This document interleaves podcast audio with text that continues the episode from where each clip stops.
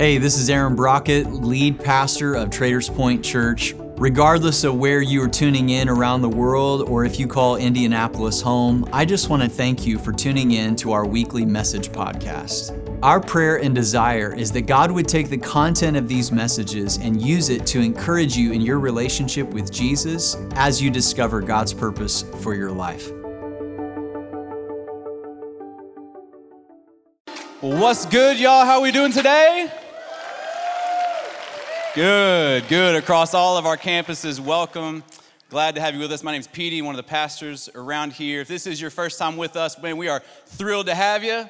I know that it is super hard and super weird to come to church for the very first time. And so I just want to thank you for overcoming that and spending some time with us. Hope this service is a blessing to you. Hope it's not the last time we get to see your beautiful face here.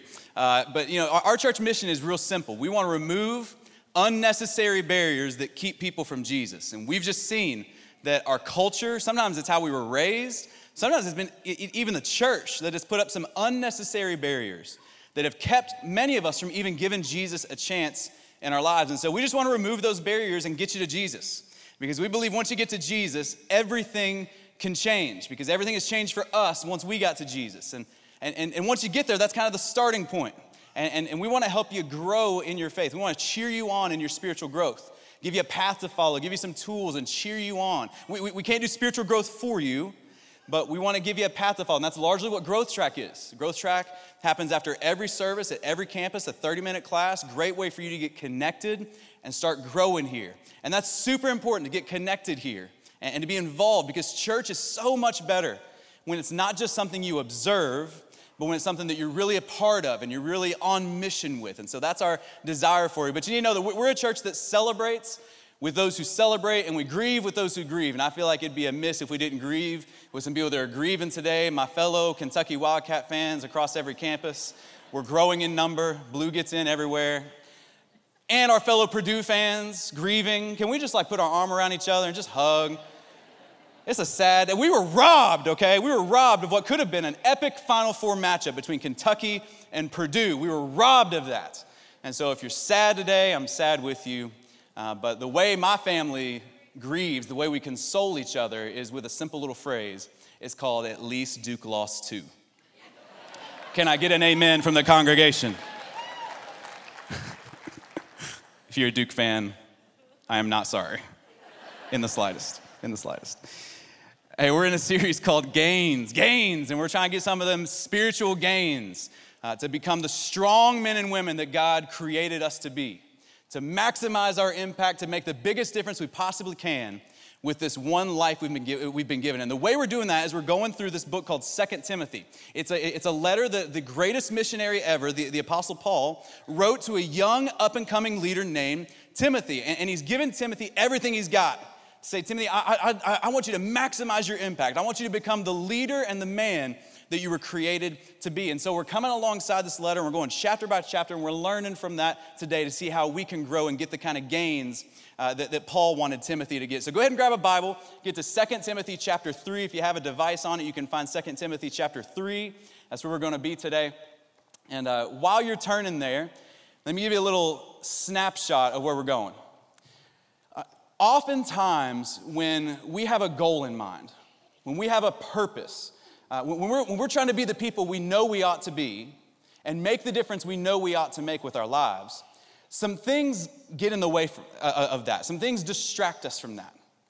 Sometimes it's the desires of the moment, right? Like if, if you've ever had a goal in mind, isn't it so interesting that sometimes, like you have a goal and you know who you should be, you know what you should do, but man, your desires in the moment run completely counter to those values, run completely counter to that plan. So sometimes it's, it's, it's the desires in the moment, other times it's, it's our surroundings. It, it's our environment, it's the people and the places we put ourselves. That, you know, we, we may want to be this kind of person. We, we may want to make this kind of a difference with our lives, but our surroundings sometimes uh, make us turn into different people and cause us to, to not be the people we know we ought to be. One, one NCAA coach recently put it like this when he, when he was asked how he is going to prepare his team for the tournament, he said, I'm trying to get my players to not play to the moment and not play to their surroundings. Right? Like, it, it, players, if you play to the moment, the moment may be so big that it just overtakes you. The lights are too bright, the pressure's too intense, and you end up playing in a way that you never wanted to play. So don't play the moment and, and don't play to your surroundings. I mean, we've seen plenty of teams in this tournament get knocked off because they played down to their competition, they played down to the level of those around him. He's like, I, am trying, trying to get my players to not play to the moment, not play to their surroundings, but instead to play to their training. Play to their training. At all of our campuses right now, turn to your neighbor and say, Play to your training. Play to your training. Now turn to the neighbor that you didn't like as much and say, Play to your training. Y'all can work that out later. Play to your training. That's what we're going to talk about today. And this is what, this is what Paul is going to get to Timothy. Is that Timothy, you, you, if you're going to maximize your impact, you can't play the moment and you can't play to your surroundings. You're going to have to play to your training. So let's jump in. 2 Timothy chapter 3, verse 1. Let's go. It says this You should know this, Timothy, that in the last days there will be very difficult times. For people will love only themselves and their money. They will be boastful and proud, scoffing at God, disobedient to their parents, and ungrateful. They will consider nothing sacred. They, they will be unloving and unforgiving. They will slander others, and they'll have no self control. They'll be cruel, and they'll hate what is good. They will betray their friends, and be reckless, be puffed up, puffed up with pride, and love pleasure rather than God. They will act religious, but they will reject the power that could make them godly. Paul says, Timothy, here's the deal. In the last days, now when we hear that, we can't help but think like, I mean, when I read that, I think like the movie, the, uh, uh, the uh, movie trailer voice, like, in the last days. And we start thinking like post-apocalyptic, like zombie stuff, Walking Dead. We start thinking like doomsday bunkers.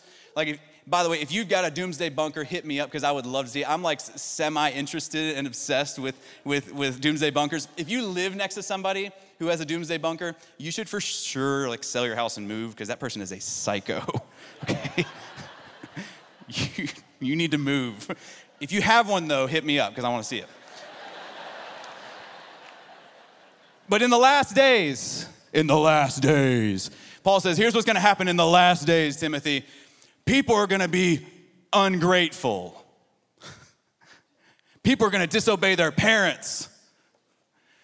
People are going to talk bad about each other behind their backs. And you're like, wait a minute, the last days? Paul, that sounds like that sounds like my workplace. That sounds like my neighborhood. That sounds like my family. That sounds like me. Are you telling me we're in the last days? And, and, yes, actually, Paul is saying to Timothy and to us that we are in the last days. The last days began when Jesus ascended to heaven, sent us his Holy Spirit, and put us on mission. But I know you're thinking, okay, last days, that was like 2,000 years ago. Well, the Bible says that to God, a thousand years is like a day. So to God, it's only been like a couple of days. But we're in the last days. Don't get tripped up on the last days part. Don't get tripped up on, like, oh my gosh, is the world to come to an end? No, no. Get tripped up on how crazy familiar that list of behaviors is to us. Get tripped up on how every single one of us find ourselves in that list of behaviors. See, because that list is what happens when we play to the moment or we play to our surroundings. That's exactly what happens. Author David Platt uh, did a commentary on 2 Timothy, and, and, in it he points out that Paul mentions three loves in this list of, of things that are going to happen. Three loves, what, what, what Platt calls the three misguided loves. And they're exactly what happens when we play to the moment or we play to our surroundings. And like in the moment, we've got some desires. We'd never speak them out loud because they're, they're awful. We've got some desires, right? And uh, the, the first one Paul mentions is, is narcissism. We've got some tendencies. And, and, and he says, you'll love, the, people will love themselves. Like in the moment, we've got a, a, space in our heart, and nobody likes to talk about it, but come on, let's cut through the, the spiritual stuff for a second and let's just get real. There's a space in our heart that sometimes in our darkest moments, we overly obsess with our appearance, we overly obsess with, with our platform, we overly obsess with our power and our, our recognition and our fame. There's this narcissistic side of us that in the moment can distract us from being the people we know we're supposed to be. The, the second one he mentions is, is materialism. It, it says that they'll love their money. And again, like no one wakes up and says, I'm gonna be materialistic today. But there's a dark place in our hearts, right? There's this space in our hearts that, that when we when we, when we get real honest, when we're by ourselves and we're just thinking about life and we, we start to think about things like, man, how, how am I going to have enough to retire? And we start worrying about this stuff. We start worrying about upgrading our standard of living. We, we, we obsess over the next pay raise and the next promotion. We, we, we have this, this materialistic side where it's just never enough, right? We, we love our stuff. And we'd never say it, but in the moment, it, it's, it's there and it distracts us. Or, or the, the third one he mentions is, is hedonism. It says that, that, that we will love pleasure more than God. And I know when we hear that, we often think of sexuality, right? And there's certainly that space in our hearts that goes there. But, but hedonism and, and the love of pleasure is so much more than sexuality. So much more than that. I mean, it's, it's the need to constantly be entertained. It's, it's the need to never be bored. Oh my goodness, if there's something that we as Americans hate, it is to be bored. We want to be constantly stimulated, constantly entertained because there's a place in our hearts that instead of being the people we should be, instead of making the difference we should make, man, let's just like binge watch Netflix for a little bit because there's a part of our there's a part of our heart that just loves it. And, and that's what happens when you, when you play to the moment. We all, we have to admit, we have some desires that run counter to the purpose that we were put here for. But even on good days, right? Like you, you have some good days where you're like, all right, I can, I can not live by those momentary desires. Even on those days, you live in a world where you're surrounded by this stuff. You're, you live in a culture that is constantly pulling you towards these three misguided loves. I mean, th- this is the way that every major marketing agency, every, every advertisement is, is, is playing off of these misguided loves. Narcissism sounds like this you need to be. I mean, how many, average, how many things you get sold to say, oh man, if you could only be stronger, if you could only be skinnier, if you could only be healthier, if you could only be more disciplined, if you could only be more successful, more wealthy, then you'd be okay. And our world pulls us to these things, our surroundings pull us to these things. Uh, materialism says you need to have, oh, if you could just have the latest technology, if you could have the latest fashion, if you could have the latest gluten free, non GMO organic food, then your family would be healthy and they'd never get sick and they'd never die. Give us your money. And our world just pulls us to this stuff. Like we think if we don't have, we, we're not gonna be okay. And hedonism says you need to feel. I mean, goodness, if you scroll through social media, the way some people act and the way that some people advertise us, it's, it's as if if our weekend doesn't look like what the Fyre Festival should have looked like, that we're like missing out on life. Like, if you're not sexually satisfied at all times, if you're not happy at all times, if you're not traveling at all times, if like you're not, like you need to feel, you need to experience, and until you do, you won't be okay. You see, we can maybe conquer the, the in the moment desires we have sometimes, but then we get sucked into the world around us and the people around us and our surroundings prevent us from being the people that we know we ought to be and, and making the difference we know that we ought to make. But man, not only are these misguided loves and this, this playing to the moment and playing to our surroundings, and not only does it distract us from our purpose, it's actually destroying us. Look at most of the, the, the most horrific tragedies and, and, and horrific events and evils in our world. And almost all of them are tied to one of these misguided loves the, the love of self, the love of power, the love of money, uh, the love of pleasure. I mean, almost every evil out there is tied to one of those. I mean, think about your life personally. Think about the sadness you've experienced. And think about how it's tied to playing to the moment and playing to your surroundings. I mean, think about uh, your divorce or your parents' divorce. Someone in that relationship had a misguided love. Someone in that relationship was, was playing to the moment or they're playing to their surroundings. think about when, your uh, when your addiction got out of control and, and the people that it hurt along the way. It, it, was attached to one of these. I mean, think about when you burn out in your job. What, what motivated you to work that long and to, and to just run yourself into the ground? It was, a, it was a misguided love. And you looked around and it just seemed like that's what everybody was doing.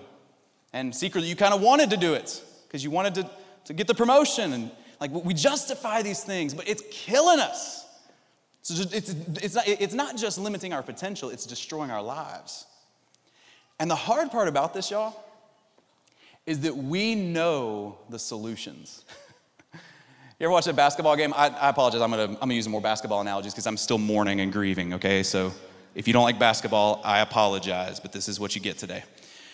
You ever watch a basketball game and your team's losing or they lose the game and you know exactly why they lost the game? Like you're sitting on the couch like, oh my gosh, don't turn the ball over. And we win the game. Or the worst, the worst is free throws. Free throws. They're called free. They're giving them to you. Just make them and we win the game. Like, we know the solution when we see it. And, and the same is true here. We know the solutions to these things. We know that instead of living as narcissistic people, that we ought to walk in humility. And we know that.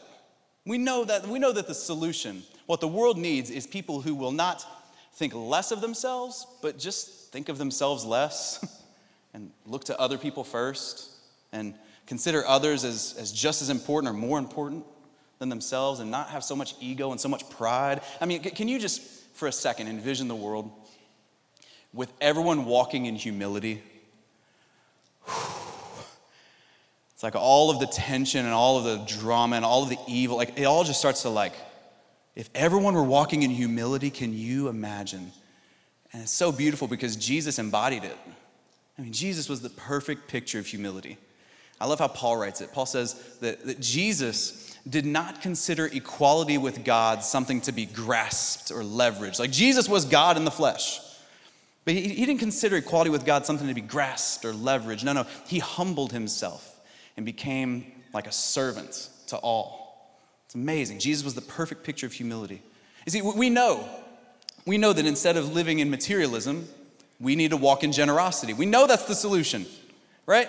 We know it. I mean, like, we know that we should not be always concerned with, with just padding our standard of living, with, with padding our 401ks. We know that we should walk in generosity and help meet the needs of people who are less fortunate than us, that we should be generous with our time, generous with our money, all of that. And like, we know that. And again, can you imagine what the world would be like? Can you imagine how much poverty would be alleviated if we all walked in generosity? We all lived it out.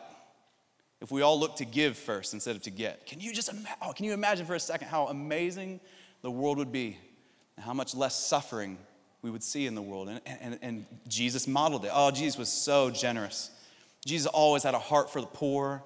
And, and, think, about, think about the concept. Jesus had all the riches of heaven at his disposal, yet he left it all. He bankrupted the vault of heaven to show you and I love. And when you and I needed grace, he didn't give us just a little bit of grace. He gave us all the grace we could ever need and more when he stretched out his arms and he died on the cross. He said, I love you so much. I'm gonna love you more than you eh, more than you ever even need to be loved. I'm gonna love you so much that it'll never run out. I'm that generous. It's amazing. And, and we know, we know we know the solution that we should not live in hedonism. We should not let the pleasures of the, of the moment make us do things that we, we, we regret. No, we should, we should walk in integrity. We know that. We know that we should be the same person through and through. We should live by the same code of ethics no matter what's going on. We should have the same value. We should be one man or one woman. Uh, no, no two faced stuff going on. We should, we should do the right thing when no one's watching. We know that. And again, just think about your workplace for a second, think about your school for a second. How much different, how much better would the world be if everyone walked with integrity? Whew, man, oh, it would be just, it'd be amazing. It'd be incredible. And Jesus was the perfect example of it. The, the, the, the word tells us that Jesus was tempted in every way. Tempted in every possible way that you and I could ever be tempted, yet he never sinned. He never veered off course. He stayed true and faithful to his heavenly Father. I mean, aren't you grateful that the God we serve, that, Jesus, the one who this whole thing is founded on, who we come to sing about every single week, is the perfect embodiment of the kind of leader that this world needs? That Jesus is the perfect embodiment of all the solutions that would make this world a, better, a, a, a much better place. Aren't you grateful that Jesus loves us that much, that he said, I'm gonna give you an example to follow? I'm gonna give you everything you need. That if you'll just come to me, I've got all the solutions. He's the perfect picture of it. There's nobody like him. There's nobody like him. And I think at times we just need to like stop and appreciate that. That there is, uh, find me one other person in the world that is perfectly humble, perfectly generous, and full of integrity. There are none like him. He's unmatched. But now, if we want to, if we want to not play the moment and not play to our surroundings, we're gonna have to like get some of those gains. Like we're gonna have to become humble people, generous people, and people full of integrity. We're gonna have to be more like, more like Jesus because we don't we don't roll out of bed doing those things, you know? like those things don't come easy. Like, you've got to train for those things. You know, like, go back to the basketball thing for a second. If I'm sitting on the couch, like, make your free throws, very easy to say. But if you put me in that moment, like, they call a timeout and say, hey, we got this guy who's coming in hot from Indiana, and he is. He is not happy about the free throws. We're going to put him on the line and put the jersey on him and see how he does.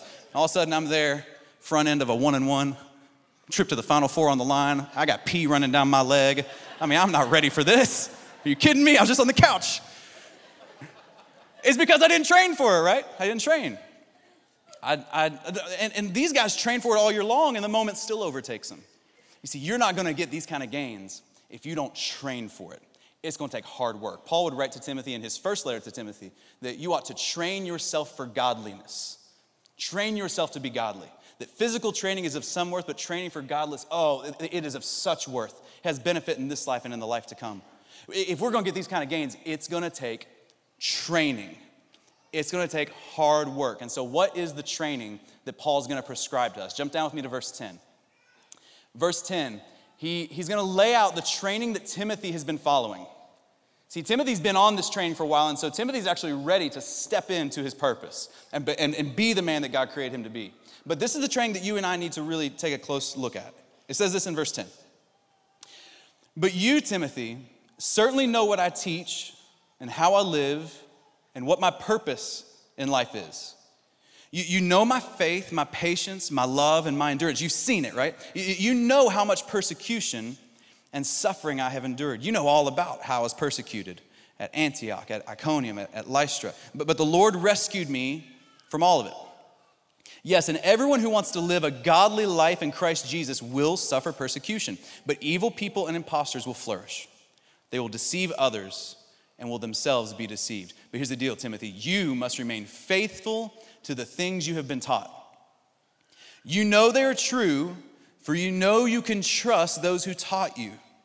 You've been taught the Holy Scriptures from childhood, and they have given you the wisdom to receive the salvation that comes by trusting in Christ Jesus. Because all Scripture, Timothy, is inspired by God. One translation says it's God breathed, and it's useful to teach us what is true and to make us realize what is wrong in our lives. It corrects us when we're wrong, it teaches us to do what is right. God uses it to prepare and equip His people to do every good work. Now, we just read a whole bunch of verses. Let me condense it for you. Paul saying to Timothy, Timothy, you know the training you followed, your training is very simple. You had an example to watch and a guide to follow.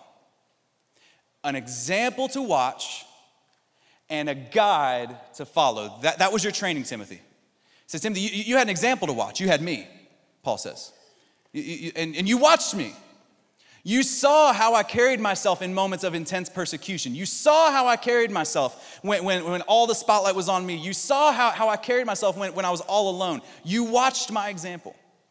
And now, as you go out to live for, for Jesus and to make the difference you were created to make, you need to remember what you saw. It's one thing to, to be told what to do, it's another thing to see what to do. And Timothy, you had an example to watch, but Timothy, you also had a guide to follow. Timothy, you've been taught the Bible from a young age. You've got it in you, you've obsessed over it. You, have internalized it. You, you love the word, and you know that it's not just like an ancient textbook. You know that it's the very breath of God. It's the inspired word of God, and it's powerful. It's going to show you exactly what you need to do.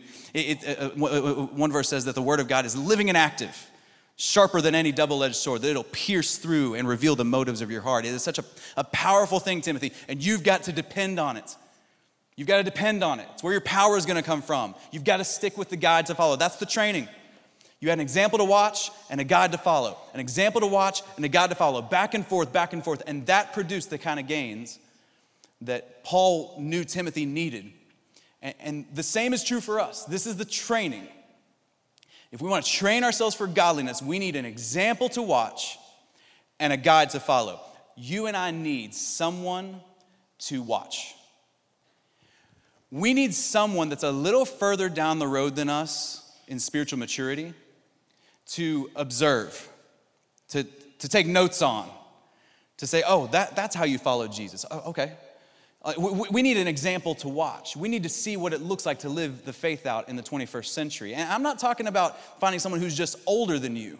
It's not necessarily about age. Paul would write to Timothy in his previous letter that you should let no one look down on you because you are young, but you should set a what? Set an example. Set an example for all the believers in, in the way you live, in your speech, in your life, in your faith, in your purity. See, it's not really about an age thing, it's about a spiritual maturity thing. You and I, no matter how long you've been following Jesus or how, how short you've been following Jesus, we need to humble ourselves to come up under someone and say, hey, you're further along than this in me. And I, I want to watch you. And I want to learn from you. I want to be taught by you. I, I want to be discipled by you. We need an example to watch as part of our spiritual formation. We need to be discipled by somebody. We need to be led by somebody. And, this is why it's so important for you to get on growth track. We would love to help you get connected to a group, a, a, a, group leader with plenty of examples that you can start to watch and start to get to know and start to grow alongside. That's, that's part of the reason growth track is so beautiful, but you need it. You need an example to watch, but you need to follow the guide. You need to obsess over the Bible. If you want the kind of gains that we're talking about, they don't come if you are not just consumed with God's word. I have never met someone who is a strong Jesus follower who's making a difference with their life that isn't also consumed with the Word of God. I've met people that are that read the Bible a lot and it doesn't always result in life change. Let's, let's make sure that we clarify that. Just because you read the Bible a bunch doesn't mean that you're going to become a world changer. Some people read the Bible a lot and they're heathens, crazy people. But that doesn't mean that the, if you want to be a world changer, it always, the common denominator is always that you have a deep passion and a love for God's word. King David in Psalm 119 says, I have hidden your word in my heart that I might not sin against you. I'm gonna hide your word in my heart, God. I'm gonna treat it as holy. I'm gonna treat it as sacred. I'm gonna obsess over it. I'm gonna trust that it's not just an ancient textbook, that it's literally your words to me, God. And I'm gonna consume it day and night. I had, had, had one, men, uh, one mentor that used to say, Bible before breakfast and Bible before bed. I, am gonna just consume it all day long. I'm gonna hide it in my heart that I might not sin against you. That when I do that, it's going to result in fruit in my life. You need an example to watch, and you need to be consumed with the Bible. And we can help you with that with our daily Bible reading. We'd love to get you connected to that. But th- this is what it takes, this is the training. And I stand before you today as a, as a testimony to, that, to, to this training. I, this, is, this is largely my story. I, I was blessed with an example to watch. I, I'd been following Jesus for about four years. I'd just gotten into full time ministry. My first boss was a guy named David. David is now a church planter in North Carolina, and David is like Paul to me. He is like a hero of the faith to me. But man, when, when I first got, got to know David, my wife and I started following his, uh, he, he and his wife around. I mean, it was like we were like little nerds following them around with like pen and paper, just taking notes on their life, like just following real close. Like when they'd stop, I'd like run into them. Like I was just, wa- I was watching, I was watching every move they make. Like, okay, this is what it looks like to, to raise kids to know Jesus, okay? I don't have kids yet, but I'm gonna, I'm gonna take notes on that. And much of our parenting now reflects the parenting that I saw in David and, and Kelly and how they raise kids. And, you know, I, I, I'm taking notes on that. Okay, this is what a godly marriage looks like, okay? This is what it looks like to put your wife first and to prioritize your relationship with her and to treat her as the bride of Christ and be willing to sacrifice everything for her. Okay, okay, I'm gonna take, I'm gonna take notes on that. Okay, like, you, you talk about humility one of, one of the things that, that's going to help us be who we were created to be. Oh man, I took notes on how David did humility. Oh man, I took notes on how when he detected pride in his heart, he would call it out, set it on the table, talk about it, and confess it. And in, in effect, kill it. I said, okay, okay, that, that, that's, how you, that's how you stay humble. This is how you think about others first, okay? Uh, generosity, oh man, everything I learned about generosity, I, I learned from David. I, I watched a guy take a, take a, uh, wasn't making a ton of money as a pastor, and I, I watched him stretch that money out and be such a wise steward of his money. Never wasted a dime, but he stretched it out so much so that he was able to support his family. He was able to tithe, and then he even had margin to give above and beyond that when God called him to. I was like, okay, okay, this is, this is what generosity looks like. I mean, I saw he and his wife open their home up to people. Oh, they just opened their home wide up to people and said, Come on in, we'll, we'll take you in, we'll, we'll, we'll make you dinner, we'll make you feel at home. Okay, this is what it looks like to be generous with, with my home and with my time. Okay, I'm, I'm gonna take notes. And you wanna talk about uh, in, integrity. Everything I learned about integrity, I learned from, from David. I, I, saw, I saw him when he wasn't living with integrity, and I saw what it did to his life, and I saw everything change for him as he be, became a man full of integrity I, I saw a man who was saying, uh, uh, uh, Kelly, his wife, hey, you can check my phone at all times. You have complete access to my phone. You have complete access to my social media. You have complete access. There is nothing hidden. I, I saw a man who every time he would sin against someone, he was bringing it out and confessing. The man was always confessing sin, living with complete integrity. See, in, in, in, integrity is not being perfect. Integrity is owning it when you're not perfect. And, and I, I just took notes on it left and right. And man, I'm telling you, who I am today is in large part because of the example I had in David. It's weird sometimes. I'll catch myself like saying something or doing something, and I'm like, whoa, that's David. What in the world is happening? But that's how powerful it is when you have a good example to watch of a follower of Jesus. And I'll tell you when you know you've really got a good example to watch is when they, in your worst moments, point you back to the guide that you're supposed to follow. You know, that, that's what Paul did to Timothy. He's like, hey, Timothy, you, you watched me, but you also need to be consumed with the guide. And that's what David did for me in my worst moment. You know, I'll never forget the hardest conversation I had with David. Um, I remember where I was, man. I, I, remember, I remember the table we were sitting at. It was at a little restaurant in central Kentucky called Ramsey's. Some of the best down home country cooking you'll ever get. It's that place that makes every vegetable lose all nutritional value because it's fried that much, which is how a vegetable ought to be prepared. And though the food was good, the conversation was, was hard. Because remember, I came into him that day and I was just being honest. I was like, man, I'm in one of the worst spots in my life. I'm going through my first wave of depression. I'd never dealt with that before. I just lost my job as an associate pastor at a church in Seattle, and I'd moved back to Kentucky with my tail tucked between my legs, and um, my marriage wasn't doing great. And honestly, I just didn't feel a thing. I didn't feel like following God. I didn't feel like being married. I didn't feel like being in ministry. I just felt like giving up on everything. And I remember sitting across the table from him and saying, So, what do you do now?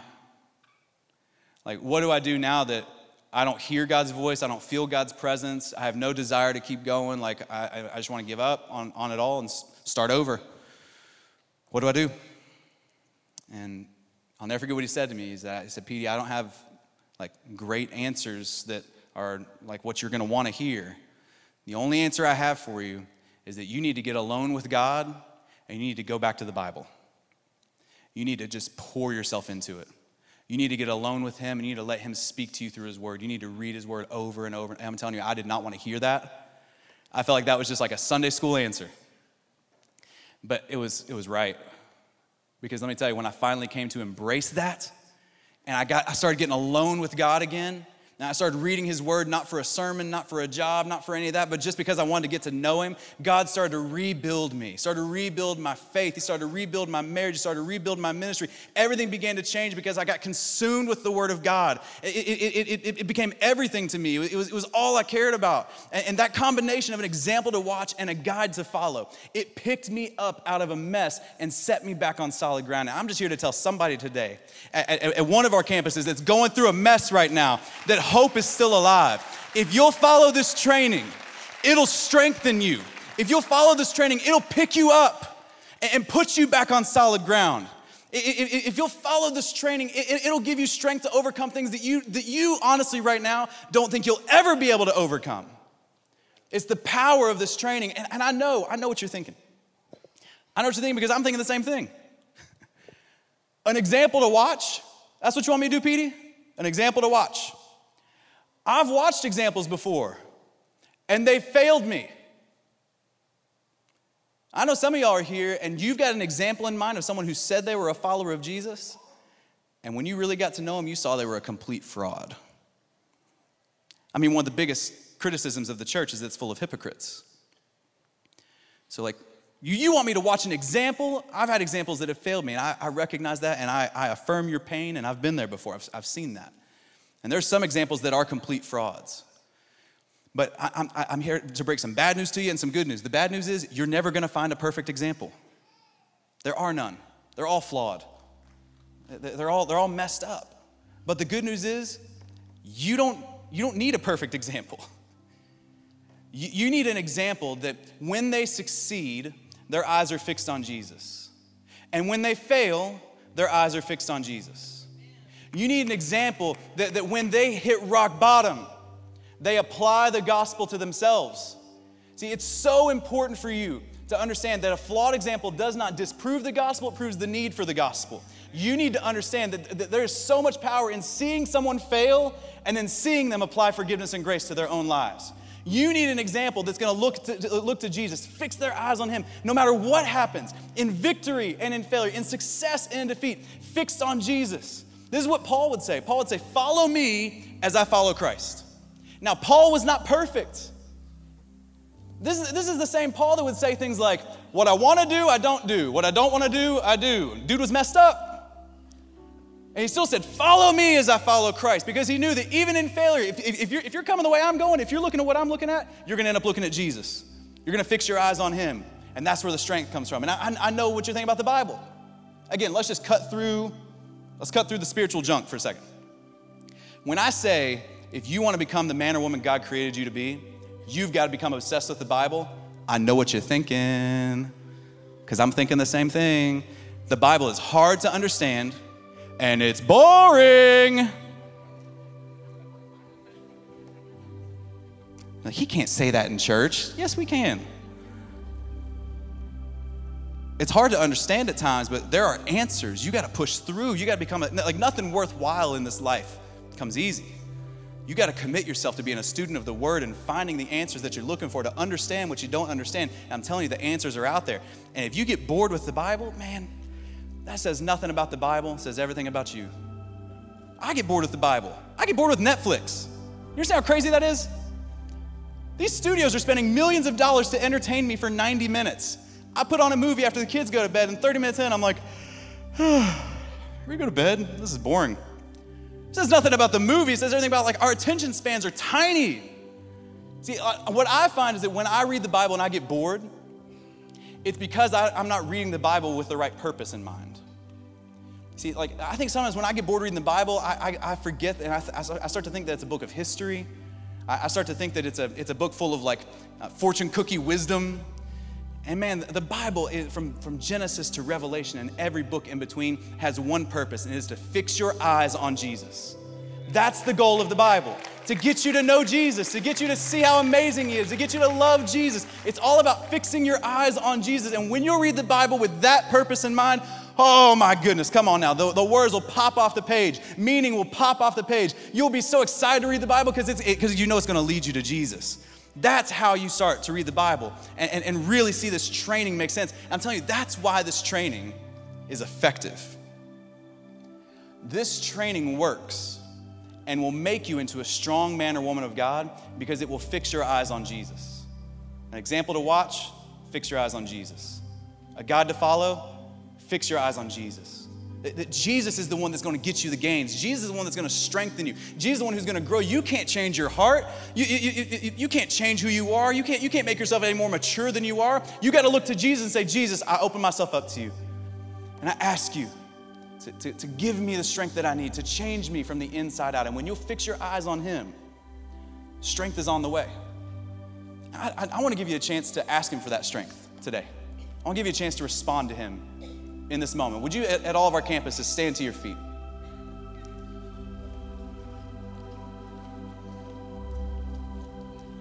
And with every head bowed, every eye closed across all of our campuses, I want to give you a moment just to talk to God about this.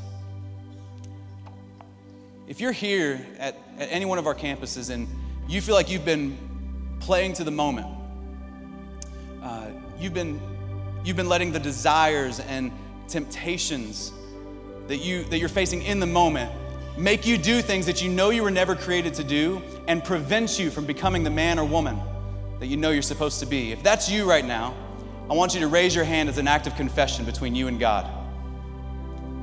This moment's for you, not for anybody else You put your hand down.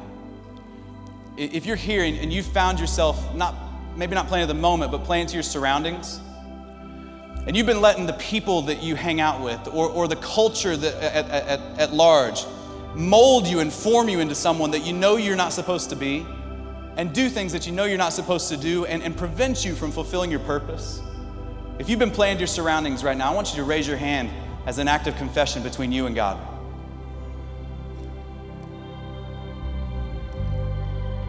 Put your hands down. let's pray together and ask Jesus for strength in this moment. Jesus, we come before you and um, we're begging you for strength. We're confessing our weaknesses before you and we're fixing our eyes on you. Jesus, your word says that you are the author, the perfecter, and the finisher of our faith. And for the joy set before you, you endured the cross. Jesus, would you give us that kind of strength? Would you give us the kind of endurance and strength that, that, that you had, that, that, enabled you to stay focused? Jesus, you never played to the moment. Jesus, you, you, you never played to your surroundings. If you had, you never would have gone to the cross, but you did. And we're, we're forever grateful. We're forever changed. And we're asking you for that kind of strength right now, Lord. We ask you to meet us in our circumstances, meet us in our weaknesses. Give us the strength that only you can give. Change us from the inside out. Ask Him for it right now. Ask Him for what you need.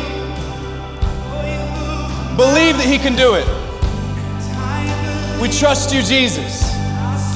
We love you, Jesus. It's in your name we pray. Amen.